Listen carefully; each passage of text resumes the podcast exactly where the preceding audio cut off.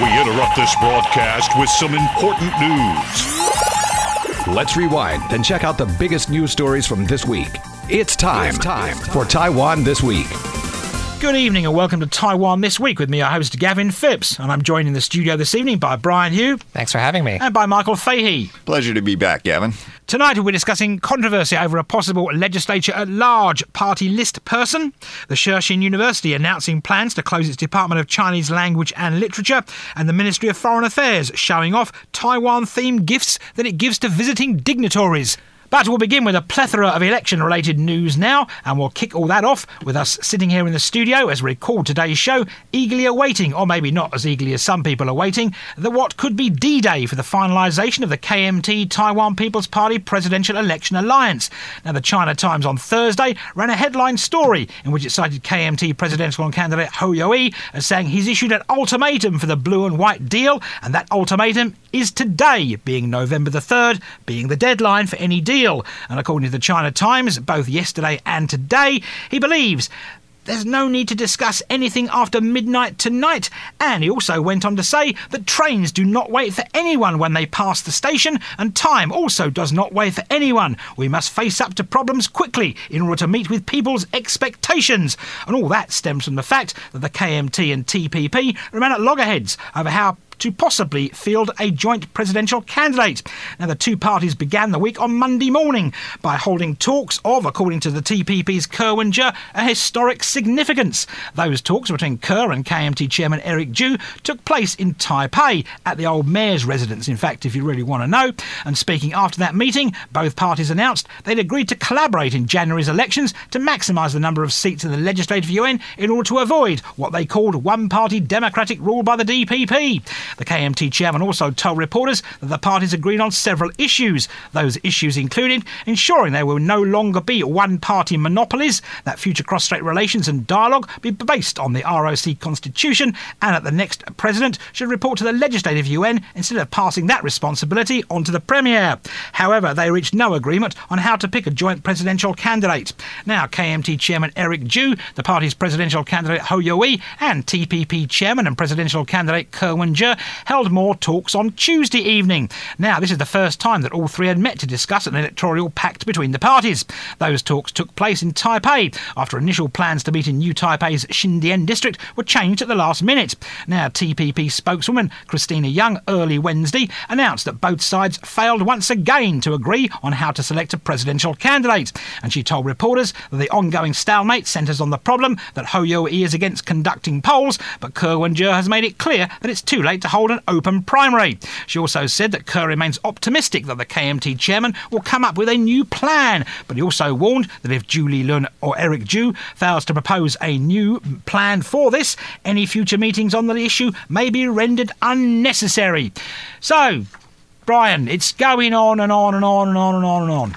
Yeah, and I feel like this is the most dramatic thing that has happened in this election so far, in a relatively calm election cycle uh, compared to twenty twenty. And so with regards to these plans for having cooperation, Ko initially suggested they should cooperate earlier this month and then claimed not to hear anything. Eventually, the meetings were held in the middle of the month, did not result in anything, uh, but then speculation was still on. And you had many colorful metaphors floating around. For example, at one point, Ko accused the K M T of trying to facilitate a forced marriage, quote-unquote, leading to a lot of metaphors. metaphors for marriage between Ho and Ko. And in that respect, too, uh, describing the date in which they should decide whether to cooperate or not as D-Day, for example. And now this drama still goes on, uh, particularly with the most recent meeting, which took place at ten p.m. at night, which was quite unusual. Uh, that was originally scheduled for Xindian and then ended up in Jingmei. That also took place in a factory with the gate down, and the media was kind of all over that, uh, pointing out the exact meeting time. That was fifty-three minutes, and they were meeting, and they all walked out without any comments. And a lot of uh, criticism then from the D P P of lacking transparency in this process. And so is dramatic, but at the question, at the end of the day, the, the debate has gone on at the, uh, with respect to parties, and there's talk of legislative cooperation, but what that entails is also a bit unclear to me. Uh, at the very least, though, there's a, a large stumbling blocks for presidential cooperation, and uh, it seems a little unlikely at this point, at least to me. This has been a feast for Taiwan political junkies. I could see Brian smiling as he recited the long narrative of this drama.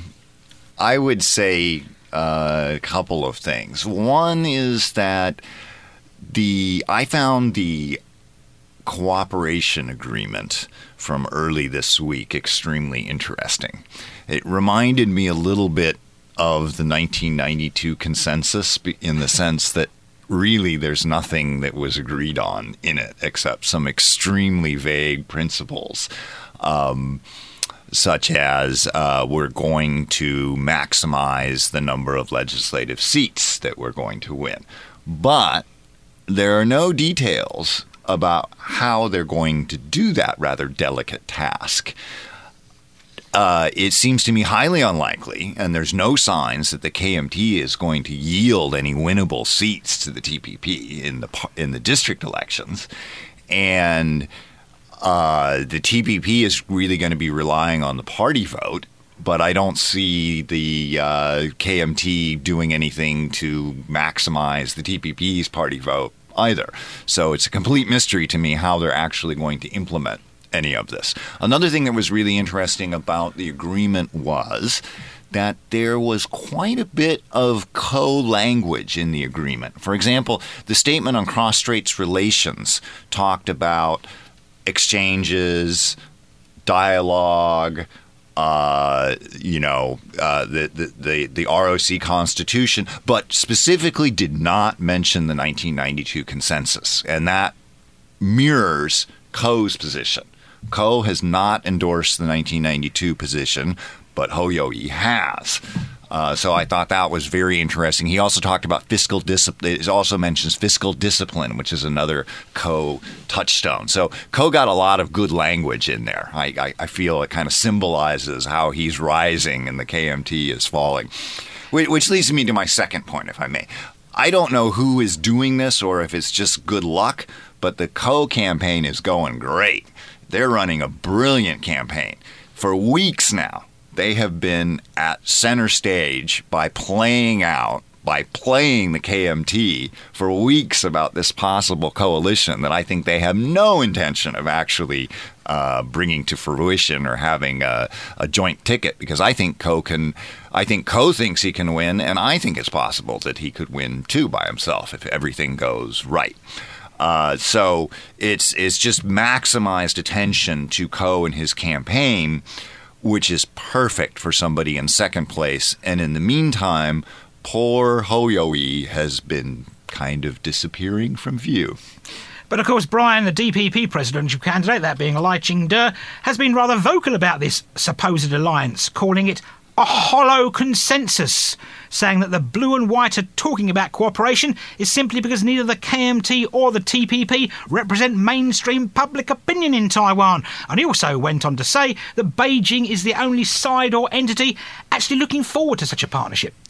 Yeah, I, I, as usual, then, I think the Pan-Green camp is leaning into these attacks on cross-strait policy. And so uh, this is quite interesting. And this election cycle, it's still obviously a substrate, even if we're not talking about it as explicitly as in twenty twenty, let's say. Uh, but what's interesting, too, about the program that was agreed on to by the K M T and T P P in these meetings is that the K M T actually signed on to Ko's proposal to drastically change the system of government to have a prime minister instead of a president, and to change it to a, uh, a cabinet-led system in which, for example, the premier would have to be subject to approval by the legislature. And this is such a massive shift in government that I don't think Ko is serious about the idea. He threw it out late in the election cycle to have a distinctive vision.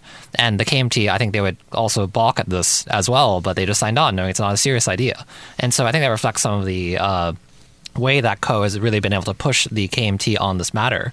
Uh, Hou Yu-ih is just not getting attention in the sense. And uh, I think particularly for Ho, his priority is on distinguishing himself from the K M T, because historically that's what his party has always done, uh, kind of staking out territory as a, a more independent-leaning Not not leaning, sorry, more independent pan-blue party that is lighter blue than the K M T, not as hardline on uh, unification issues.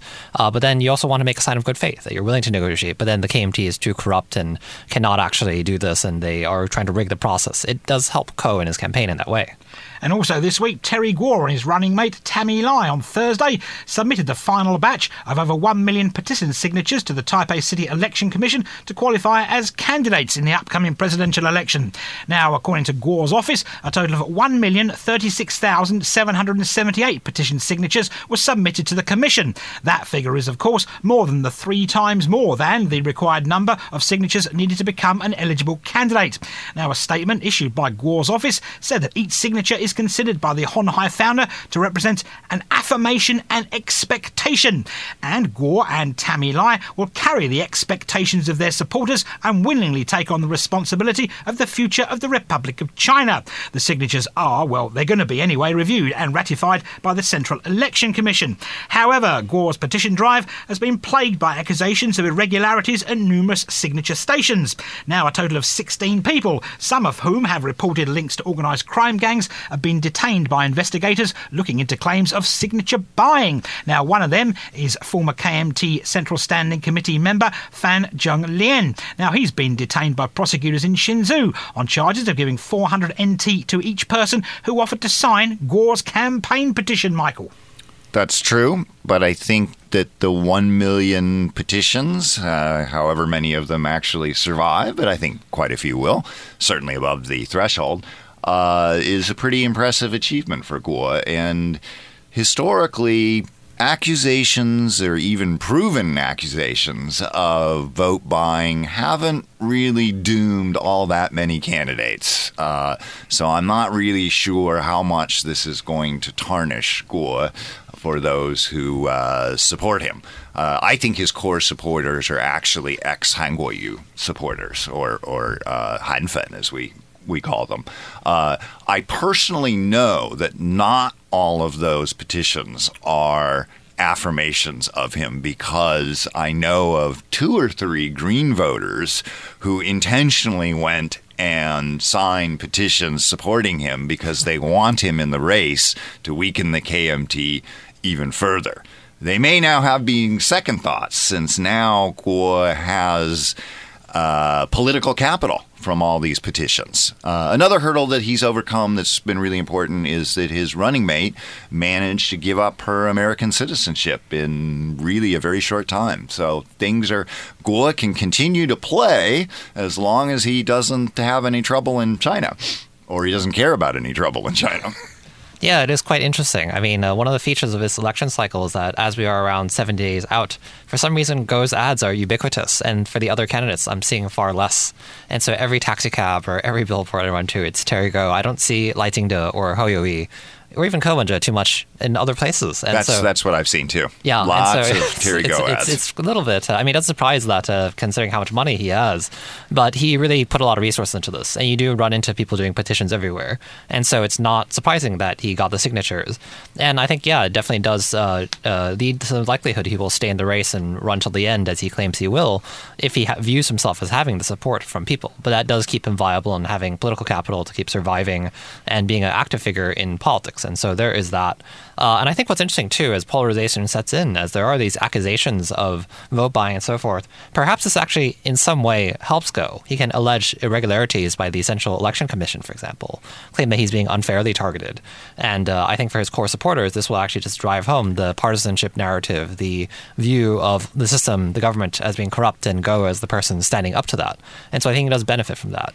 And Michael, I mean, do you think Terry Gou is obviously going to get the figure? It's obviously going to pass the threshold, probably a conclusion. Yeah, that looks pretty clear. This puts him in two separate places. It puts him as a place to run as a candidate, but it also puts him as a person that could be a playmaker and a position to actually talk to one of the other parties, the K M T or the T P P. Yeah, I was just actually about to ask Brian whether he thought that uh, some kind of coalition or deal-making between Guo and Ko mm-hmm. might be more likely than between uh, the K M T and Ko. Uh, it seems to me it would be a perfect combination for Ko, because Ko's big bet in this election is that he represents the current mainstream of Taiwanese society, the centrist voters who are nervous about D P P policy and would, you know, don't see anything wrong with nuclear power and, you know, want the economy paid attention to. And if he can get the Guo supporters as well, who are kind of the deep blue, kind of outflanks the K M T. Is that possible? Yeah, I think it's a quite interesting uh, arrangement in that sense. I think Gou is more likely to align with Ko because he uh, feels stiffed by the K M T. He did not get the nominations that they went with Ho Yu-wei, and so that bruised his ego. And then uh, I think uh, one of his motivations for running this time is to hit back at the K M T, uh, feeling the party is ungrateful to him and so forth. And so it's more likely then he would align with the kind of anti-establishment ethos of Ko, and in that sense, a better fit in as well. Uh, I also do think Gou, compared to Ho Yu-wei, has more support for from young people, uh, which more aligns with Ko Wen-je as well. But then one does have the same issue of who would be the second fiddle to the other, and that could lead to stumbling blocks. And right now, I think the three of them are playing a kind of three-way game in which, for example, as negotiations with the K M T and T P P have not worked out, then Ko goes and makes appearances with Terry Gou. And uh, as he was conducting these negotiations in the middle of the month, he also stressed that he had met with Terry Gou twice uh, in, in recent memory. And uh, so there is that, and that it will make things complicated. But uh, there's still the fundamental question of who withdraws in favor of who. It's possible, though, that it wouldn't be Gou being a V P, let's say, but taking up a position in the government, such as premier and so forth. Though premiers are swapped out pretty quickly. And if all that excitement wasn't enough for political pundits to salivate over, the D P P presidential candidate Lai Ching-te this week said that basically, well, he's got a list of possible running mates, and topping that list is the current envoy to the United States, Xiao Bi-khim. Now, according to William Lai, he currently has a list of six possible vice presidential picks, which include Bi-khim Xiao, or Xiao Bi-khim, however you want to say it, as well as former culture minister Zhang Li Chun. And he says they're the two candidates that are generating the most discussion at the moment.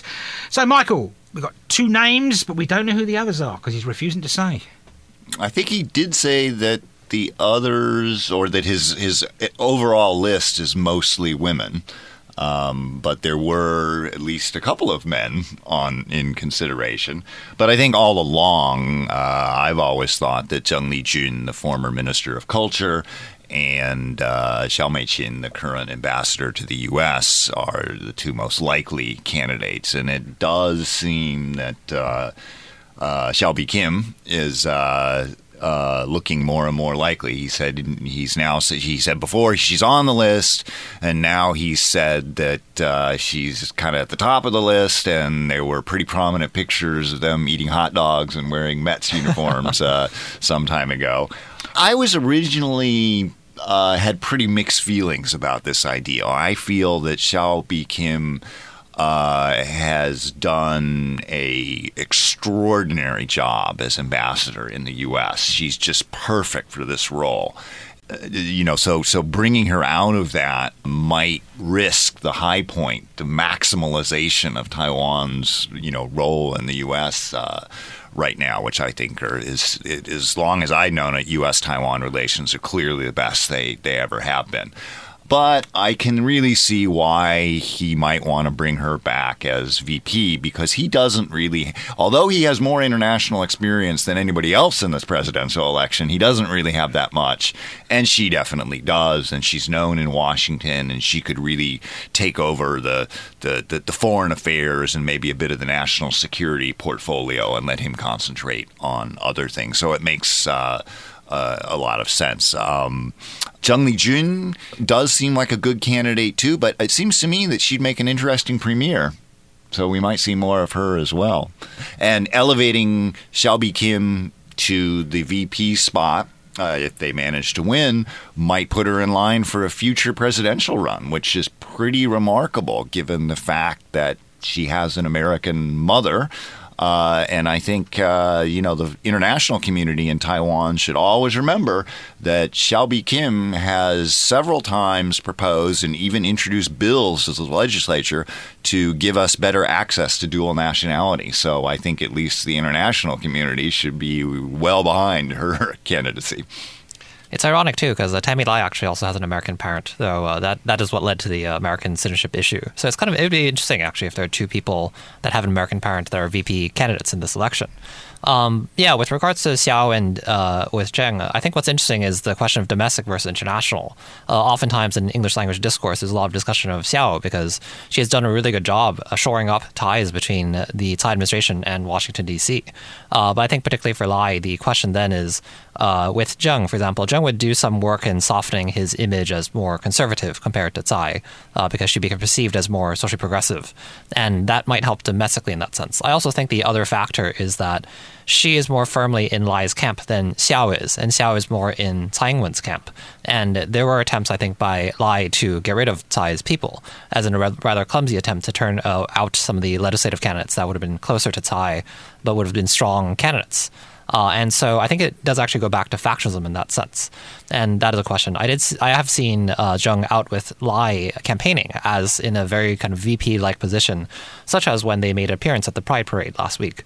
And so there is that. I mean, right now, Xiao is not here and so cannot be out there campaigning. And so I think it depends on the D P P's assessment of which aspect they want to focus on more.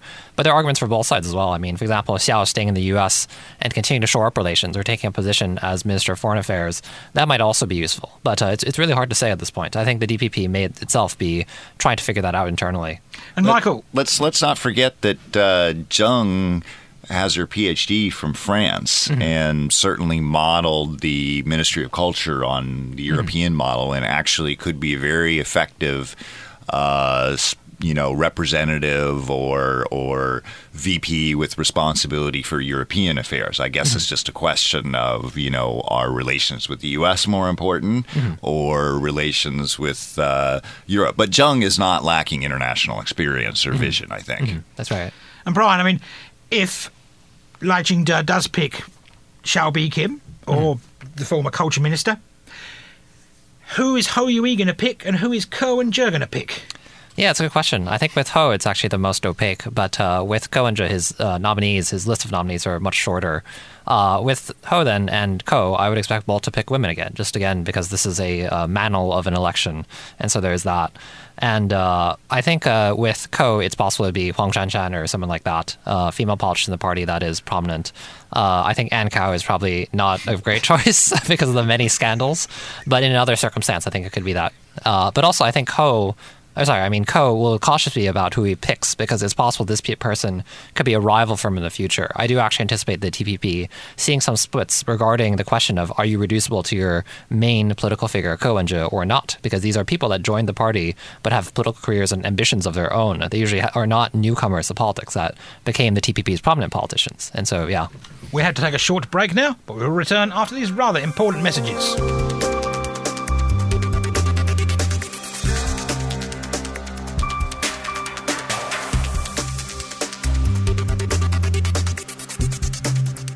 Welcome back to Taiwan This Week now, and we'll continue with election news as the Taiwan People's Party and the D P P are in a rather bitter dispute over, well, the T P P's decision that it may choose a China-born person for its party list as a legislature-at-large seat. Now, this concerns the... the candidacy of the new Taiwan New Residence Development Association chairperson Xu Chuan Ying for a party list seat.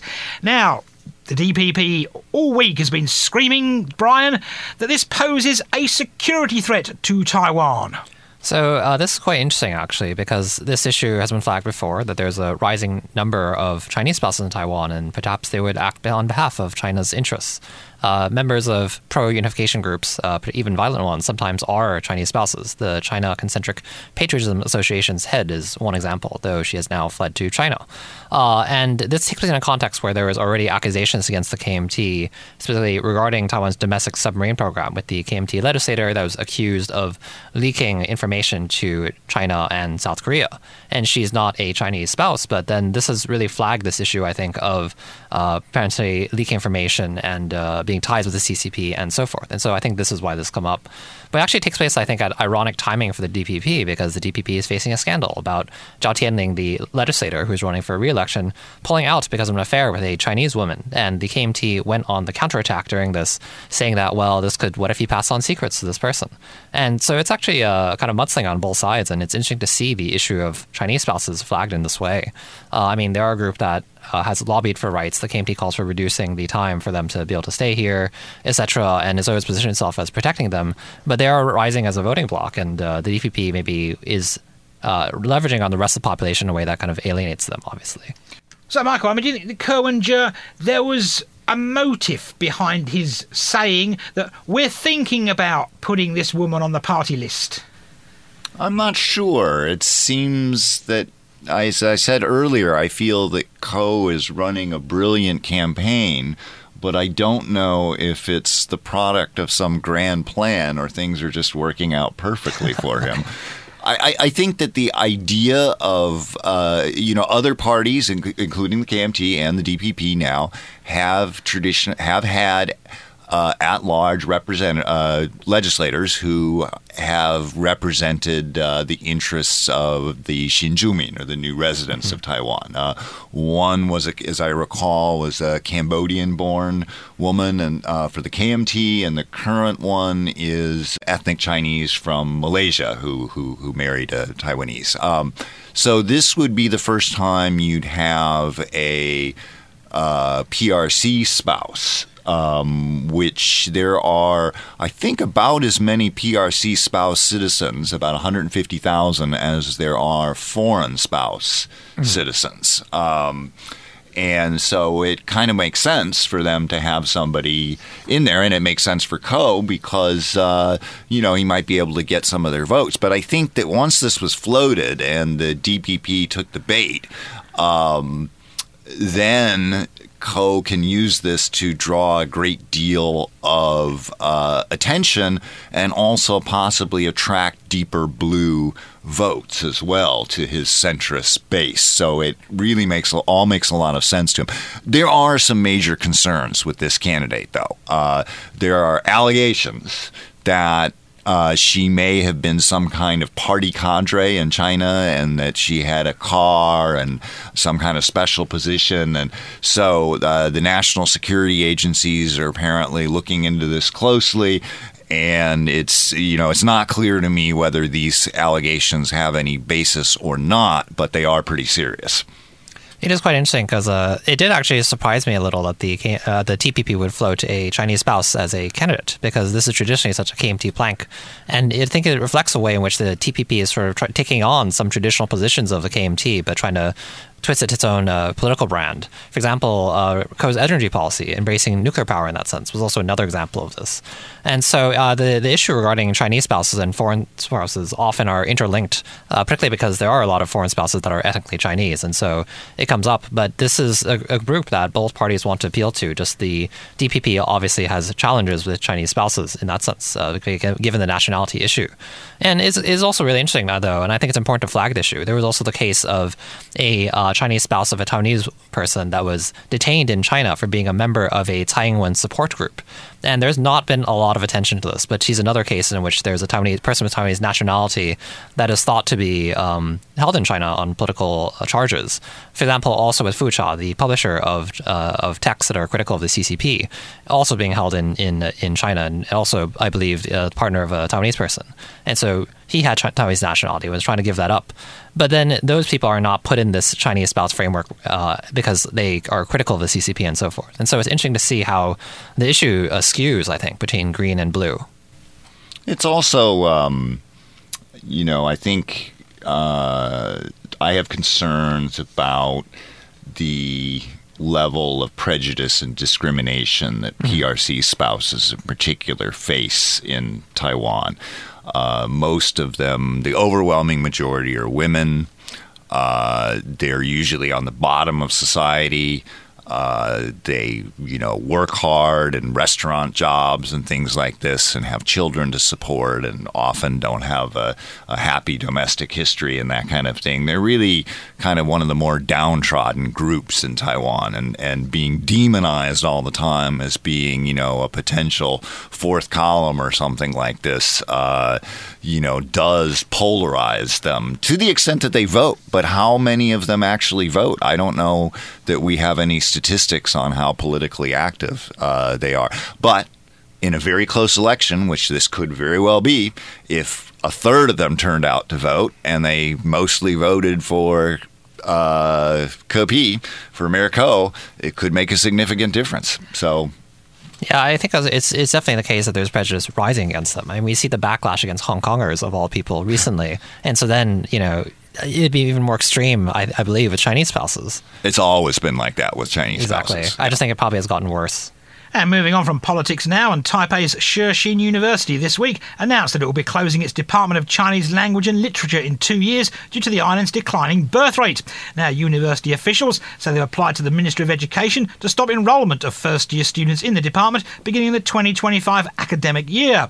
Now, according to the university, the department used to have between fifty and sixty freshmen each year, but that number has now fallen to just twenty-six this year. Now, news of the department's pending closure has been met with dismay by some groups, one of those groups being the Taiwan Chinese Society, which said that Taiwan's teenage population and industrial changes mean that all universities are responding prudently to the cultivation of future talent, but universities should also ask themselves about the value of its department, as cultivating the humanities remains a worthy investment, and schools of higher learning should remember their social responsibilities. I personally find this fascinating, since I did an undergraduate major in humanities as well that does not have much economic value, although uh, I think it was personally worthwhile myself. Um, what I am relieved to see in this discussion is there isn't any suggestion that canning this Chinese department, this Chinese language and literature department, is some evil plot by the D P P to de-Sinicize, I actually pronounced that word correctly, uh, Taiwan.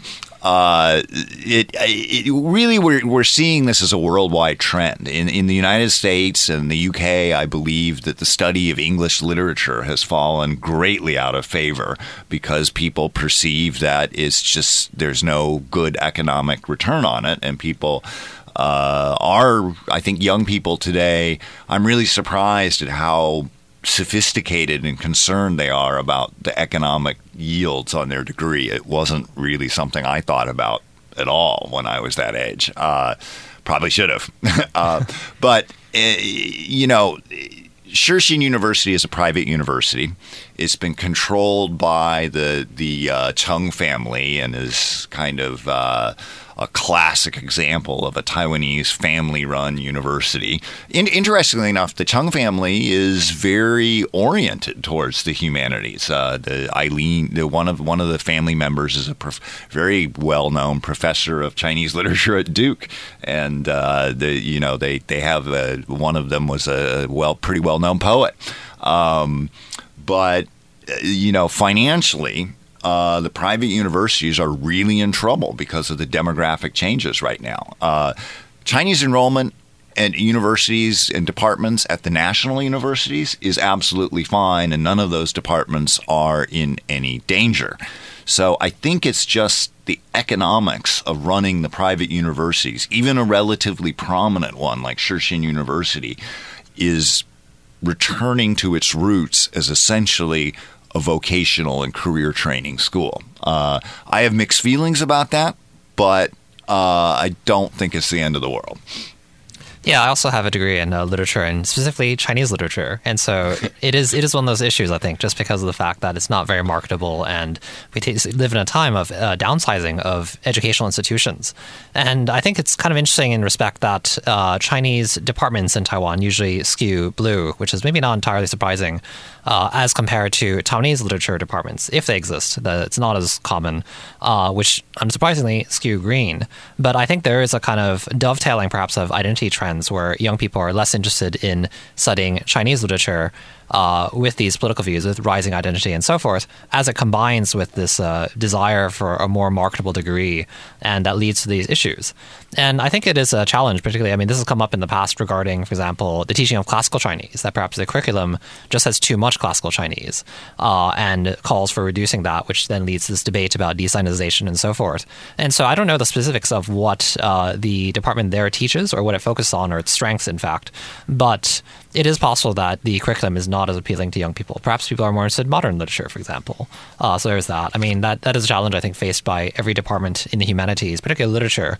Uh, literature can be quite broad and vast and for Chinese literature, then which aspect does this department focus on, and does it appeal to a student base? Is it very strong in, for example, ancient Chinese literature, modern Chinese literature, or even uh, of quote-unquote inner China, for example, literature written by non-Han people? Uh, so those are all questions that are salient, I think.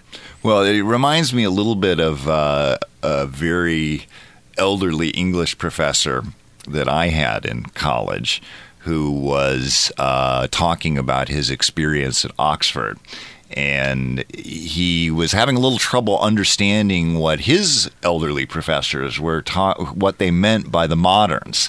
They were they, they, they didn't like these moderns. And he thought they were talking about, you know, twentieth century modernism, like Joyce and, and T S Eliot. But eventually, he realized that for them, the moderns meant the eighteenth century writers like Swift and Voltaire and people like that.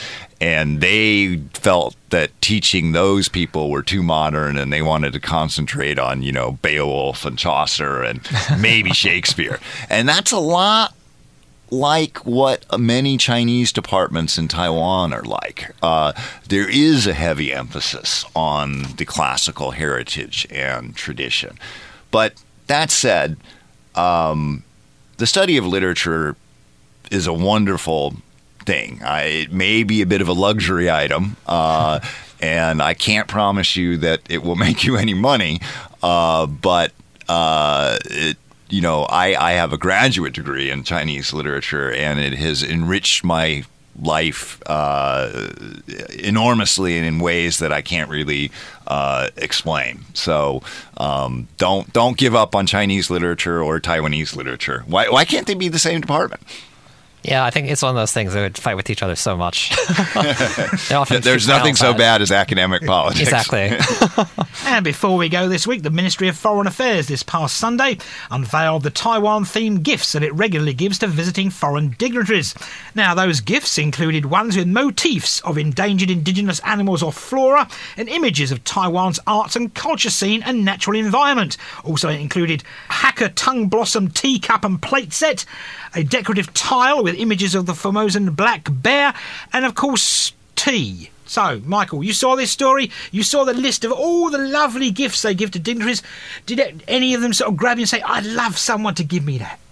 Well, I'm sure that some of the tea is pretty nice, uh, and I do enjoy uh, I do enjoy tea. So I, this story comes up every few years. Uh, It's it's it's really interesting. I think that um, it's probably because gift giving can be a really, you know, bansholi can be a really big deal in Taiwanese society, uh, and people are fascinated by the idea that the Ministry of Foreign Affairs has a special department and a, and a whole set of rooms or something just filled with gifts that you can get. You can you can sign for a note and get one anytime and go give it to somebody. And the, the details of, of giving them, and, you know, the taboos for certain groups and cultures. It, it's just something that uh, seems to be fascinating to the general public, and so it's covered every so often. I, I one the one that I really noticed was the Tong oil tree decorated porcelain tea set that was given to somebody from the Caribbean recently. Uh, they're really emphasizing, as they have been for a while, that everything's from Taiwan and that it represents Taiwan's diversity. So in this case, Uh, the Tong oil tree motif is supposed to represent Taiwanese hakas. That's a real interesting question, because it's true that in Hakka communities there are these beautiful white flower Tonghua Tong oil trees that were planted by the Japanese for economic reasons. Uh, but they have kind of been made into a symbol of Hakkas. Uh, they don't really have any long-standing relationship. I don't think Hakkas in other places associate themselves with. Basically, it's a it's a recent tourist promotion invention. Uh, I think it's kind of a nice one, but uh, it does kind of reveal the complexities of identity in Taiwan, because you're trying to show Taiwan's diversity by highlighting its Hakka community, probably this guy from the Caribbean doesn't know that Hakkas exist, even though they're all over the Caribbean. So he's given this tea set with a Tonghua oil tree and said that, oh, this represents Hakkas and stuff. He's probably going back saying, well, who are these Hakkas and what are these Tong oil trees? uh, but it is it is complicated uh, how this kind of identity can be constructed and then used and how Taiwan presents itself to the world. Yeah, I wonder about that because I wonder how much of the details are revealed or, you know, publicized with these sets. For example, that Hakka one. Uh, for example, right now the World Hakka Expo is ongoing, and there's a section of that about Hakka's influence on reggae in Caribbean music because there are some songs that became hits.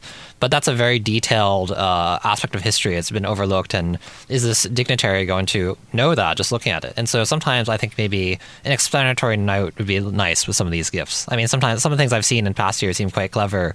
Craft beer, for example. That's something that's distinctive and unique, and a lot of craft beer are trying to emphasize something specifically Taiwanese these days in regards to flavors and how they brand themselves and, and so forth. Uh, but then other gifts, you can't give something terribly expensive, but it has to be nice and well-crafted and show something about Taiwan. Uh, sometimes it would be uh, a more coherent vision would be necessary. It's also interesting to think about then when you have changes of political administrations, suddenly the gifts and the motifs are the other side, emphasizing Chineseness and, and et cetera. But with the side administration, there's this emphasis on pluralism and culture diversity. And Michael, if you were a foreign dignitary visiting, what gift would you like to get from the government? Well, obviously the most expensive one, uh, which I understand used to be, I'm not sure if it still is, was a fifteen thousand N T jade necklace. Unfortunately, I would be unlikely to qualify for it because only a foreign head of state or his spouse or her spouse can receive one of these Taiwan jade necklaces. And I take it, Brian, that you'd be okay with a keyring designed like a bubble tea cup. Uh, perhaps, but I also do like the gaoliang gifts that uh, sometimes exist, or the very special gaoliangs for uh, special events. I, I could do with a case of the draft, uh, the case of the uh, craft beer as well. It's too expensive for me to buy normally. And that's where we'll leave it here this week on Taiwan This Week. And I've been joined in the studio today by Brian Hugh. Good night. And by Michael Fahey. Take care, everybody. And thanks for tuning in to this week's edition of Taiwan This Week here on I C R T with me, Gavin Phipps. And don't forget to check out Taiwan This Week podcast in your favourite podcast app where you can get access to all our previous shows.